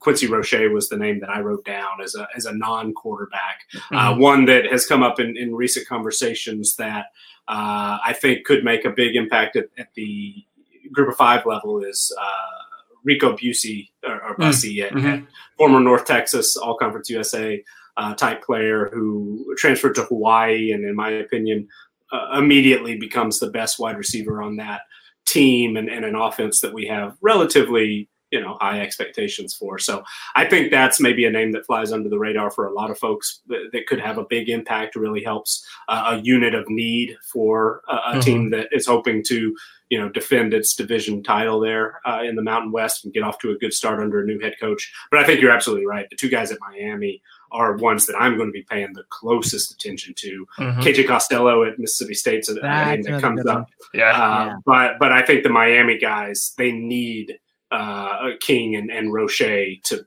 to do Hit it the ground running. at the P5 level, what we've seen at the G5 level uh, Yeah. for Miami to contend. For me, with D'Eriq D'Eriq King, it's like the uh, what do they say? The unstoppable. Uh, wh- I, how am I screwing this up? The An immovable object, object uh, the unstoppable, unstoppable force. force, Yeah. right? It's D'Eriq King can't be bad, but Miami quarterbacks can't be good. So how is it going to work? You know, like that. That's that's the weird thing to me. So I'm going to side on the edge of talent. I think D'Eriq King is going to make it work at Miami, and you know, Miami, another one of those schools like Texas, you know, filled with five and four stars because it sells itself, and all they need is a little spark to get them there. So And a lot of tackling. and and yeah, like Texas. just a too. little bit. I mean, that would that would be an improvement. Uh, just some tackling, just, you know, a little bit of tackling would be great. You guys are right. Um, one of my big questions going into to this season, and we'll talk about it, and we have talked about it before. But I think the two biggest, I wanted to say who are the coaches on the hot seat, but any coach could be on the hot seat, especially in the climate that we have right now. You know, uh, you, you sent a, a, a idiot text three years ago, and players are calling you out on it now. You know, anyone can be in the hot seat, but specifically, I think because of the product on the field, Jim Harbaugh, while Michigan has been good, they have not beaten Ohio State in six chances with him at, at Michigan right now. So if they lose another time to Ohio State, and that is the big thing that keeps them out of the tournament again, can he survive that? And Scott Frost, I mean, people are ready to to burn it down at, at uh, Nebraska, and he got a long leash because he won the Heisman there. But and he'll he'll probably always be a fan favorite. But if you are not if you are not helping the program win more games right now, you're viewed as a hindrance. So, um, Xavier, I'll start with you on this one. Do you think that Harbaugh or Frost are? Uh, do you think either one of them is not employed at their current school after the 2020 season? if Harbaugh goes nine and three again, I really think you you start to hear rumblings of a change, uh, especially if he gets killed by Ohio State like he has the last couple years, where they haven't even shown up to the game. It's not good for the university. They're gonna that gap between them and Ohio State is already growing, and it's just gonna continue to grow into the next generation if they don't find a way to get past their rivals. Uh, Scott Frost, he just needs to win eight games. I, I don't even think the what he what he has to do is is crazy amount. pretty low. I don't think he has right. to go. Yeah, like, can you get to a bowl game and like, you know, not have Adrian Martinez on his face every other play? Like, you know, some of the easy stuff. I'll throw in one more name. I think Chip Kelly, if he does not win more than three games this year, he's out. I think UCLA That- does not go another year being one of the teams in the bottom of a Pac-12. That's not great as it is. Yeah, that that's a great name to add to that. Nick, what's your opinion on uh, these coaches and any other coaches that you think might be on the hot seat uh, because of talent on the field this year? So it's it's uh, not really going to be a, a sexy take, but I think that both of these guys, and unless they do something incredibly stupid, not related to football, I, I think it's a pretty low likelihood that they uh, lose their jobs this year. And, and part of that, I think, is economics. I think all the uncertainty behind revenues and and things of They're that both paid a lot nature. though. They both paid a lot, and they both. Uh, I don't know their you know the contract details, but I, I would expect my hunch is we see a far fewer number of of uh, coaches getting you know bought out of of big contracts, things like that. I mean, could Jim Harbaugh decide that that he doesn't you know want to you know that he would like to step away and, and do something else, go back to the NFL or, or whatever? I think that's probably more likely than than him actually getting fired uh, unless they just completely implode. If, if they do a you know a George O'Leary at UCF a few years ago, or June Jones at SMU at the end, where they just out of nowhere start O in the season, and, and Yeah, you know unless something crazy like that happens, I don't necessarily see it. Uh, and and Frost, I think, has maybe even a little more uh, leash than than Harbaugh, but I I I know that there's a vocal group of of uh, fans, and and there's certainly a lot of people outside of both programs that are uh, shining the light on on these two jobs in particular. But my my instinct tells me that both these guys are probably 95 percent. If they want to be back in 2021, they will. Well, yeah. I, go ahead, Xavier. I because I did look up the contracts while you were talking. Harbaugh's contract actually ends ends next year, um, and so the incentive to fire him might be there. Um, obviously, they just play him the rest of his deal and he's gone. Uh, Frost, you're right. He's contracted. They actually gave him an extension in 2019. How uh, until 2026? So yeah, with him, he might be a little bit more safe because what's that? Five more years of having uh, you gonna have to pay all of that out. But if Auburn was thinking about paying Gus 32 million dollars to get out of his deal, I don't know. You know, it's all about maybe how poor they play next year. So They gave him that extension right after they had a game canceled due to lightning. You know, they're like, "Hey, you didn't lose. Here's an extension. There you go." I think that's what it was. fabulous. But uh, Nick, we're back up to you for your question here. Yeah, so I mean, uh, sort of following that, I think that unfortunately, COVID nineteen and and the coronavirus is going to be a topic of conversation far too often. It already is, but I, I'm wondering how it's going to impact the season, and and you know what are things. How is it? How are we going to weigh certain things based on changes that we're seeing because of this new reality we're, deal, we're dealing with? And, and the most important to me or maybe not most important, but the, the ones I'm paying most attention to when I'm looking at, you know, CFB winning edge and our projected point spreads and, and things like that.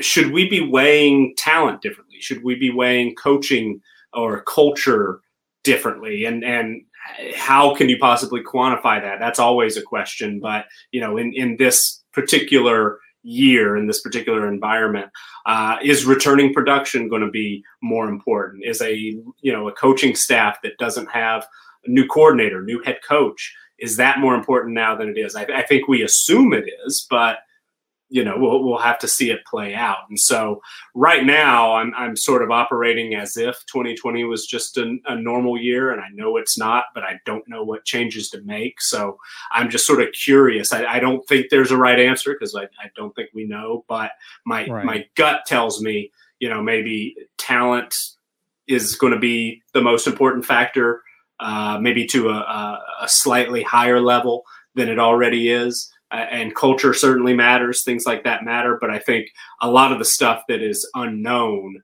you know, who who's the guy that's been doing 500 push-ups and 500 sit-ups every day and running two miles and Still and all of that, you know, when nobody's watching and and you know who who's going to be uh, the guy that that does that or or how many what team has a dozen of those guys and, and mm. you know more than a team that uh, says, "Oh, well, you know, I'm a I'm a former five star. I'm a preseason All American. I don't have to do anything," and, and, then all of a sudden shows up 30 pounds overweight or, or whatever. So there's so many unknowns.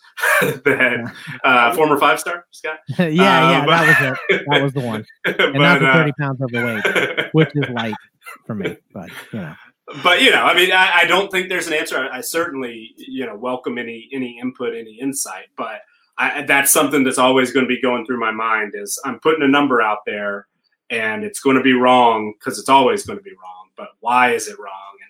And right, you know, well, it's hard to measure culture, obviously, and you know, just locker room, uh, you know. Uh, the the climate of the locker room, how everyone gets along, how uh you know players are regarded. Remember, I that like the big thing I remember is who was the um Connor Cook. Well, I think it was Connor Cook at Michigan, Michigan State, State. Who was a like a three year starter in Michigan State, and his teammates didn't vote him a captain.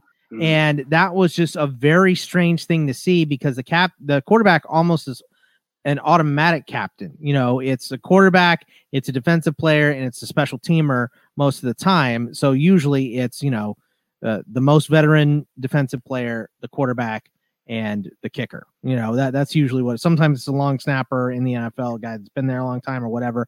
But most of the time that's how those three captains work. And Connor Cook, I just remember that his teammates did not like him. So you can see that. But other than that, you know, even beat writers who spend time in locker rooms, which we have no idea if they'll spend any time in locker rooms this year, most likely not. Uh, all press conferences will probably be done on Zoom or Skype or something.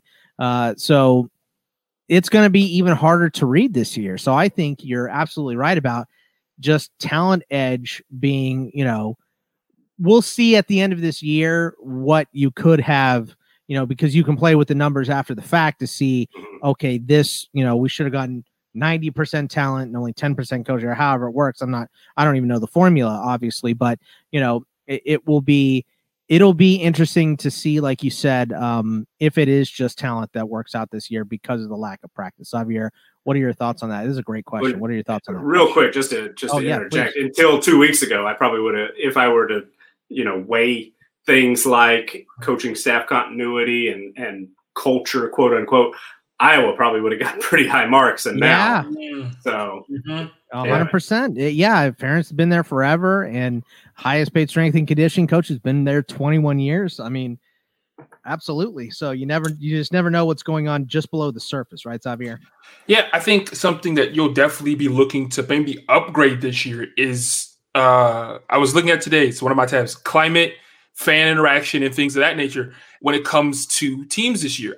Um, I think when a team like Clemson goes on the road to a team like Boston College on a Thursday night, it won't have the same effect as it normally does when you have a student section and everybody there making noise. The players also, I don't think, will have to get up for those games as much when it comes to home field advantage. So I think home field advantage is a stat that definitely is going to need to take maybe a boost after this year. Um, if we see a team like Clemson or like Alabama just kind of steamroll through, and some of that may have to deal with the fact that you know you're not having to play LSU in Death Valley with the fan base, with you know with maybe the band, you know with the atmosphere and players are able to focus better. You don't make the same mistakes. You don't have to be on a hard count because you can hear yourself. You know, these mm-hmm. kind of situations go into it and, and, and it makes it seem, you know, a little bit easier for maybe some of those younger players who may have better seasons because of that fact over, you know, playing, you know, Auburn and Alabama in the Iron Bowl won't have that same kind of nerves that it typically does because you're not playing in front of everybody who you grew up with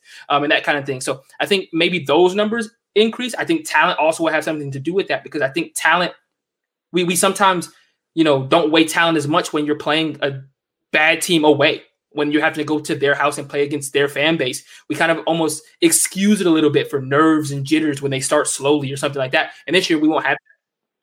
Now I have a question for Nick. Does does like the inner nerd in you want to see no fans to make mm. that almost a like this could be a baseline year. I mean, obviously, mm. no one wants to see no fans, but will it at least does it intrigue you from a looking at that aspect as far as what does home field advantage do? I'm sure there are some people that will be very interested to see and, and use that sort of as a test case, but me, no. I it's I, unrealistic, right? Because I, this isn't going to happen again. Well, right, well, we, we certainly hope.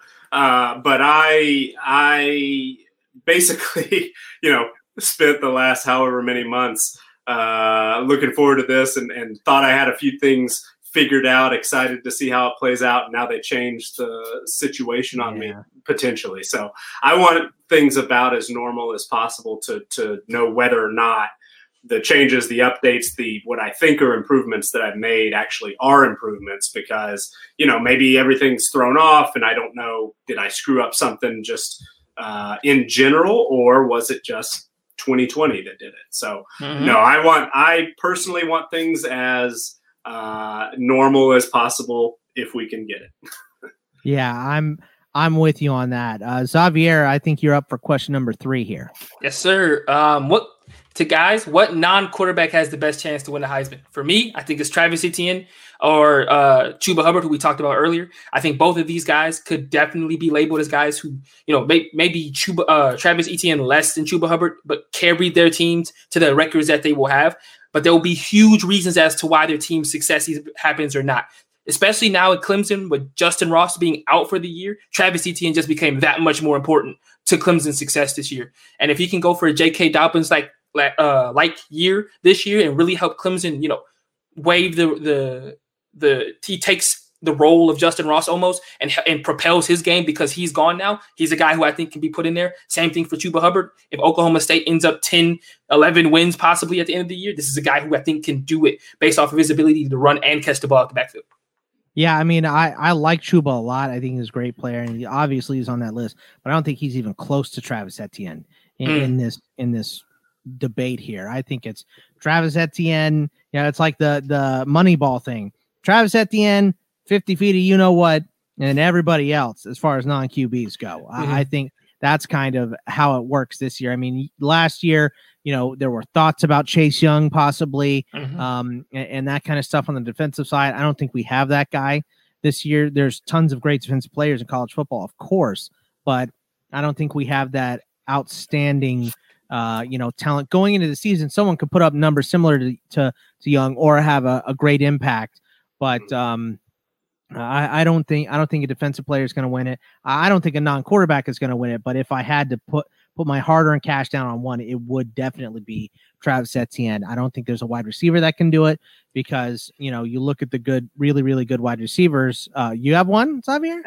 I do think, and this would be he'd have to have an explosion of a season because he had one last year.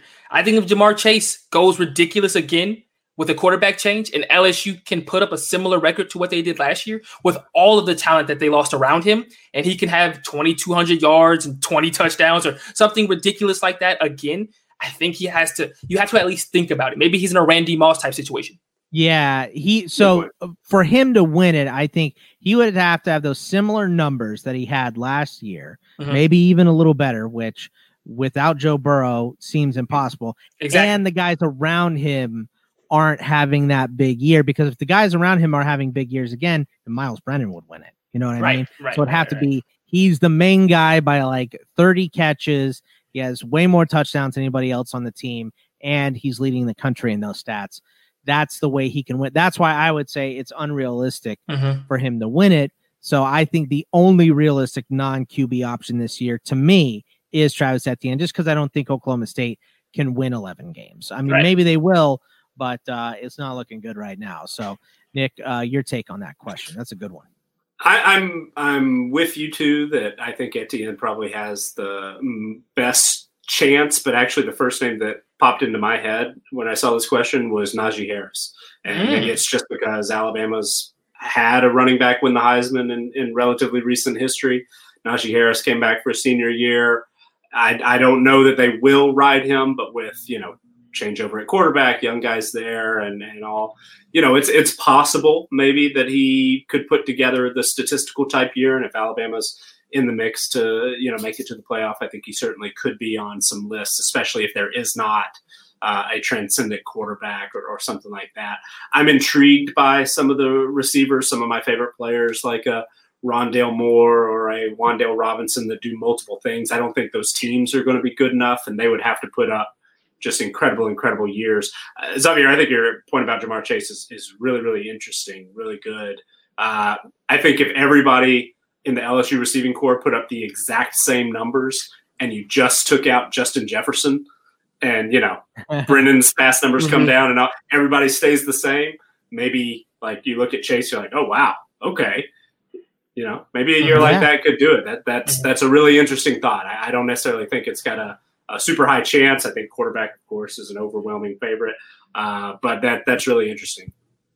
Uh, now let me ask you how you want to do uh, the rest of this here, Nick, because I do have to leave in ten minutes. So you want to go lightning light- round? You want to go round. lightning round? Yeah. I was gonna say we can do it two shows, but no, you'd rather no. go lightning round. We got right. we got a schedule. Let's go. Hey, okay, all right. So lightning round. Uh, you know, my question, my next question was who's the front runner for Heisman? We just talked about the Heisman. I think everyone thinks that that the front runner is Trevor Lawrence going into the season. Uh, some dark horses. Let's each pick one. Uh, my dark horse would be Adrian Martinez from uh, Nebraska. I think that um, you know, just if they improve and he can, Scott Frost can turn this into what he had at UCF, Martinez mm. would be the big beneficiary. So uh, Nick, your uh, dark horse for Heisman. One name I didn't say, I probably would have said Najee Harris, but let's say Kedon Slovis, USC. If he puts up a now, huge I was year, debating between Slovis and and Adrian. So if USC uh-huh. wins the Pac-12, is sort of in that conversation. He's going to. Yeah. I gotta go. Yeah, I gotta go. Sam Howell at UNC. This is That's a guy who I think UNC runs the table, and they could be the only other competition in the ACC. He's got a really good shot. All right, Nick, uh, your next question is what hidden advantages could we find in the schedules this year? Yeah, this one just sort of popped in my mind. I, I saw something, I, I, think, on Twitter, and I don't even remember who uh, I mentioned it, so I apologize for stealing this. But uh, it, it was really interesting. Somebody brought up a point of could an early bye week be valuable this year, where you get through a few weeks, a few games, everything is weird, and then you get an early buy to sort of sit, catch your breath, reevaluate, maybe rework a couple of things to deal with this new reality. Interesting thought experiment, I thought. Yeah, yeah, it's definitely interesting. Uh, Xavier, uh, yours was I almost read your last one. Uh, who are the favorites to supplant the old guard in their respective conferences? And you have the old guard and I'm throwing up air quotes here Alabama, Clemson, uh, Ohio State, Oregon, and Oklahoma. Uh, I think this is actually kind of an easy question to answer. Yeah. Uh, I think it's LSU. Uh, well, the ACC is a little tough. Mm-hmm. Would you say North Carolina? Yeah, absolutely. Okay, yeah. so North Carolina, Michigan, mm-hmm. USC, and Texas, right? Right, absolutely. Yeah. Okay. Well, that was uh I, if you have anything else to add, I didn't mean to just that No. lightning round that quick your question, but No, uh, the only other team I would have thrown in there is Georgia, um, just Yes. simply because of their defense. But I, you hit it right on the head. I think those are the teams that could take away the guys who have been up at the top of their conference for the last five to seven years. we'll skip my my four question because we kind of already talked about that with Nick's COVID question. But uh, question number five, uh, and uh, Nick, you answer this one for me. Who are the big incoming freshmen that can make an impact this season? Uh, I think the running back positions where we're going to see it Mhm. most, and the ones that come to mind. We've got three true freshmen uh, that are penciled in as starters at Power Five uh, conference teams, and, and that's Marshawn Lloyd at South Carolina, uh, Zach Evans at TCU, and DeaMonte Trayanum at Arizona State. So, uh, not sure if if those guys, you know, really will What emerge. about the number one, number ru- running back recruit in the nation, Nick? Uh, Bijan Robinson, I guess you're, you're mentioning Oh, Bijan in Texas. Robinson. I think Texas. the I, I'm not sure he's the clear favorite in my personal opinion. Maybe in fall camp, uh, I will be proven wrong on that. But uh, there certainly are some true freshman running backs that I think are going to have big years. Dude Those looks four, like Lev Bell uh, on, pretty on his pretty high. on his high school highlights. Bijan does. Uh, any incoming freshman that you're looking for a big impact with, uh, Xavier? I couldn't get his name out of my head. He's not an incoming freshman though, so I felt bad. But John Emery at LSU, I could not get his name out of my head. Yeah. This is the guy who has not played a lot. He sat behind Edwards-Helaire last year, but everybody thought thinks he might be the best running back in the SEC going into next year, next to Najee Harris. So I mean, I just traded him, so uh, you know, I hope it works out for both of us. But I'd be pretty embarrassed if uh, if I traded John Emery and uh, you know he, he was amazing. But I, I drafted him last year, so he's pretty good. Uh, your next question here, Nick, is what quarterback or quarterbacks is worth uh, the most to a team's projection, or which team would see the biggest drop due to an injury? I love this question. So this is something that I'm going to write about later this week. I plan on posting it to our patrons on Friday. Give the whole 130. What are the point values basically for uh, each quarterback if they were to go down? And, and interestingly enough, and again, I'm not saying this is perfect, but Brady White at Memphis actually came out uh, atop that list. He's worth more than four points, which is probably a little lower than what most sports books would put on, you know, the, the number one quarterback if, if he were to uh, be injured and, and out. So, you know, that's something for me maybe to to evaluate. But he's tops on that list. Jayden Daniels, Brock Purdy, Chris Robison uh, are all worth more than four points. Uh, and then two that were really interesting to me that were in the top 10, but maybe a little lower than we might expect. Trevor Lawrence was number eight, and then Sam Ehlinger was number nine on that list. Uh, Xavier, your next question here is uh, which second year quarterback takes the biggest leap in 2020? Uh, I, I'm interested to hear your answer to that one. yeah, so I, I think it, I think obviously we talked about Sam Howell. I think we've talked about him enough. Jayden Daniels is a guy who I think takes that big leap, but you guys have hit it on the head. I think Kedon Slovis can make the biggest leap of any second year quarterback in college football this year because he has the talent around him to do it. Um, if they protect him this year, we've seen what he's able to do when he has time in the pocket. And I think USC has the talent to win the Pac 12 this year, and he's going to be a big reason as to why they do that. I think he won the job fair and square. I think that's why you saw JT Daniels leave. He's got the talent to do it. I think he has a really good opportunity. Um, uh, my next question is which first year head coach improves his team the most? I think the question we hope for, but there's already been some shakiness, is Mike Norvell to bring Mhm. Florida State back into the national picture. Uh, anybody else on your mind there, Nick? Yeah, he, he was first on my list and first in the draft that we did. A couple of names that I I think could have an impact. I'm just really interested to see because it's changing things up quite a bit. Greg Schiano at Rutgers, uh, Sam Pittman at Arkansas, Jeff Hafley. I'm, I'm really interested in Boston College, and then Marcus Arroyo at, at UNLV. Maybe uh, you know that's a program that could be a sleeping giant at the G5 level, and he's recruiting like it right now. Uh, Ricky Rahne at Old Dominion too. I mean, what? How many games are they projected to win? Probably Ooh. not many at all. So Uh, just a uh, if if he could get them up to four or five, it would be fairly impressive. Yeah. I think. Yeah. Like, seriously, I mean that's you know to go from uh, one or zip. I can't even remember what they had last year to four or five would just be nice. And Last year they were one and eleven. They're projected to win five, four and a half games, but they're only but they're only favored in two, so a lot Okay. of toss ups. Yeah, so a lot, lots of toss ups, like you said. So if they can just get the balance in those games, um, Nick, your next question is: What teams are most overrated in uh, CFB Winning Edge team strength? So, uh, you know, I- I'm I'm very curious to hear this one because this answer could upset some people. well, so uh, there there are certainly teams that that you know keep me up at night. like uh, last year, it was Virginia and Stanford. I was too low on Virginia, too high on Stanford, and that proved true. So the teams that I'm worried about this year, Florida State's in our top 25. They're they're favored uh, over 23 other teams on a on a neutral field. That makes me You're very really nervous. rooting for Mike Norvell. I Yeah. would like I would Yeah. like for them to take a step forward. So I'm nervous about that. Iowa is in our top 20 or excuse me 21. They're they're 21st. So I'm a little nervous about the off the field now, but also Iowa from a pure talent standpoint just, you know, isn't really a, a top 25 type team. So they get a lot of leeway for Kirk Ferentz's uh, coaching staff, coaching ratings uh, factor into that a lot. And so I'm I'm nervous about that, especially if the culture maybe uh, has certainly seen a shakeup, if not.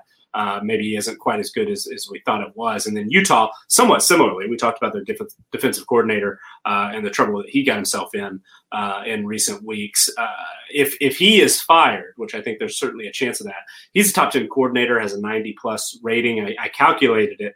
He's worth about a point and a half to Utah's power rating.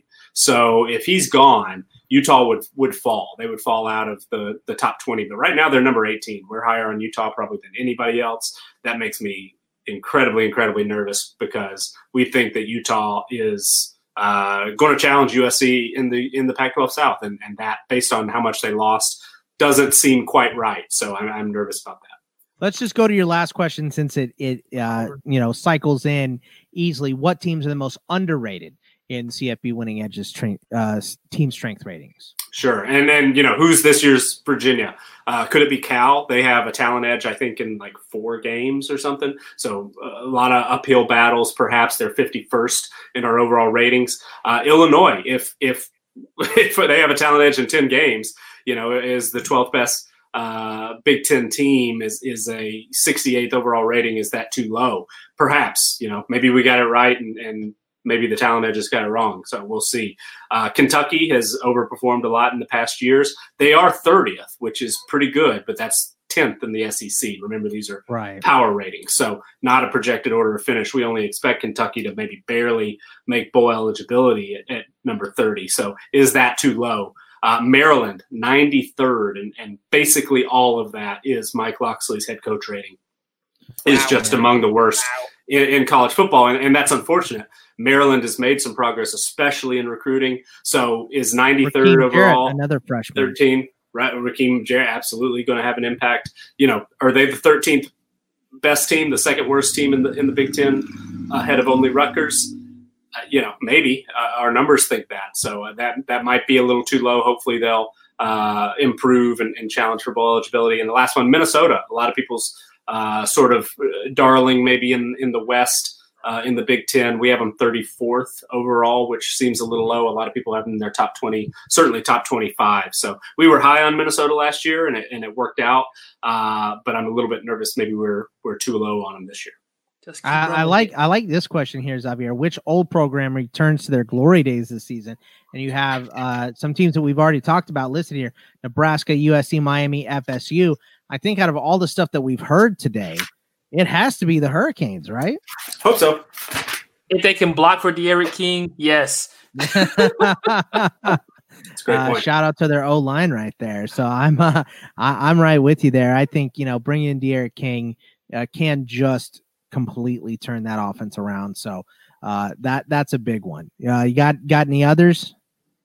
Um, I think we've talked about Nebraska. I think that that's a team with Adrian Martinez. We talked about D'Eriq King being such a big factor for him. If Adrian Martinez can stay upright, he has the talent to be one of the best quarterbacks in the country. And God willing, Nebraska, can you just beat go to a bowl game? Seven wins. That's all we're asking for. We're not asking for a lot. Seven or eight gets you back to decent Saturday night football with Nebraska on TV. And all I'm asking out of Texas is to get to the national championship. That's a lot. So just Yeah, it. for that's that. a lot. That's then you can say you're back. Until then, Please. shut up. Uh, so uh, my my last question here is: will any team that hasn't yet made the playoff make it this year? Or what team that hasn't made the playoff yet, uh, which team has the best chance?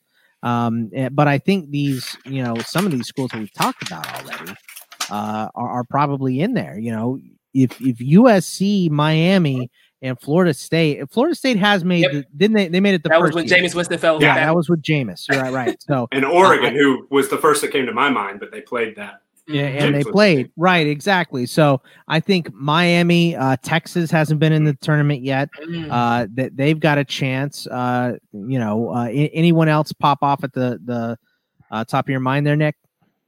Uh, you know, I, I think that the Big Ten could get two teams potentially, and and if so, uh, Wisconsin is got a. They actually surprisingly had some talent edges that I didn't expect, uh, and Penn State could make a run. You know, we, we've seen uh, the SEC get a couple of teams in based on just some sort of wacky scenarios where one team doesn't win their division, and maybe that's Penn State this year, or maybe Penn State beats Ohio State.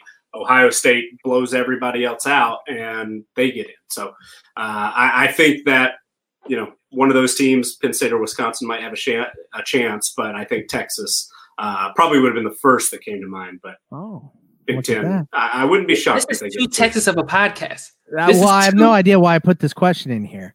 uh Xavier. I mean, come on. Uh I mean Texas is the obvious answer yeah. here, but I, I, do think Miami uh is definitely in there if D'Eriq King can uh you know bring them back up to their their glory days, like you mentioned before. Almost the same question mm-hmm. between uh, who can go to their glory days and who's going to make the tournament that hasn't yet. Um, will and I your last question, the last question of the day that we have here, Xavier, is will there be a two loss team in the playoffs this year? Uh, I mean, I don't think so. Do you think so? I think it would have to come. The team has to come from either the SEC or the Big Ten. Uh, I, I, think in any other regard, there's it's going to be really, really tough. Um, a team like Texas A&M, I thought maybe could do it last year because of how tough their schedule was, but this year is going to be really tough. But I think that with the whole COVID nineteen situation, Nick might be right. There might be just crazy football going on this year, and teams who are normal superpowers may lose two games. And if you have multiple teams, you know, five through nine with two teams with two losses, what's the possibility that one of them sneak in and get over a team uh, that's in the top four? So I think it's a possibility. I really do. Nick, two losses. I think if it, I think if it's going to happen this year is as good a bet as any. Uh, you know, who knows if if in week six and week seven, you know, theoretically and and God forbid this this hopefully won't happen, but say Ohio State has to sit out, you know, twelve guys because they have to go quarantine, and they lose two games that they wouldn't normally and you know, you look at the end of the season, everybody's healthy, everything's back magically, and and uh, Ohio State's been beating everybody by 50 the last five weeks. Uh, should they get in? Maybe, and and maybe that's you know just some some something crazy that could happen in 2020 that we wouldn't normally see. Uh, so I, I, think it certainly could. You know, a team like that, uh, especially uh, maybe that would help me get Wisconsin or, or, Penn State in something like you know that that particular scenario. But uh, I think it certainly could happen. Uh, stranger things have and and will, and it's you know who knows what we're going to see in the next four or five months. You're absolutely right about that. Well, that is going to wrap it up. I'm in. Uh, I'm eating into another podcast already, so we do have to go. But rem- remember, Sorry, John.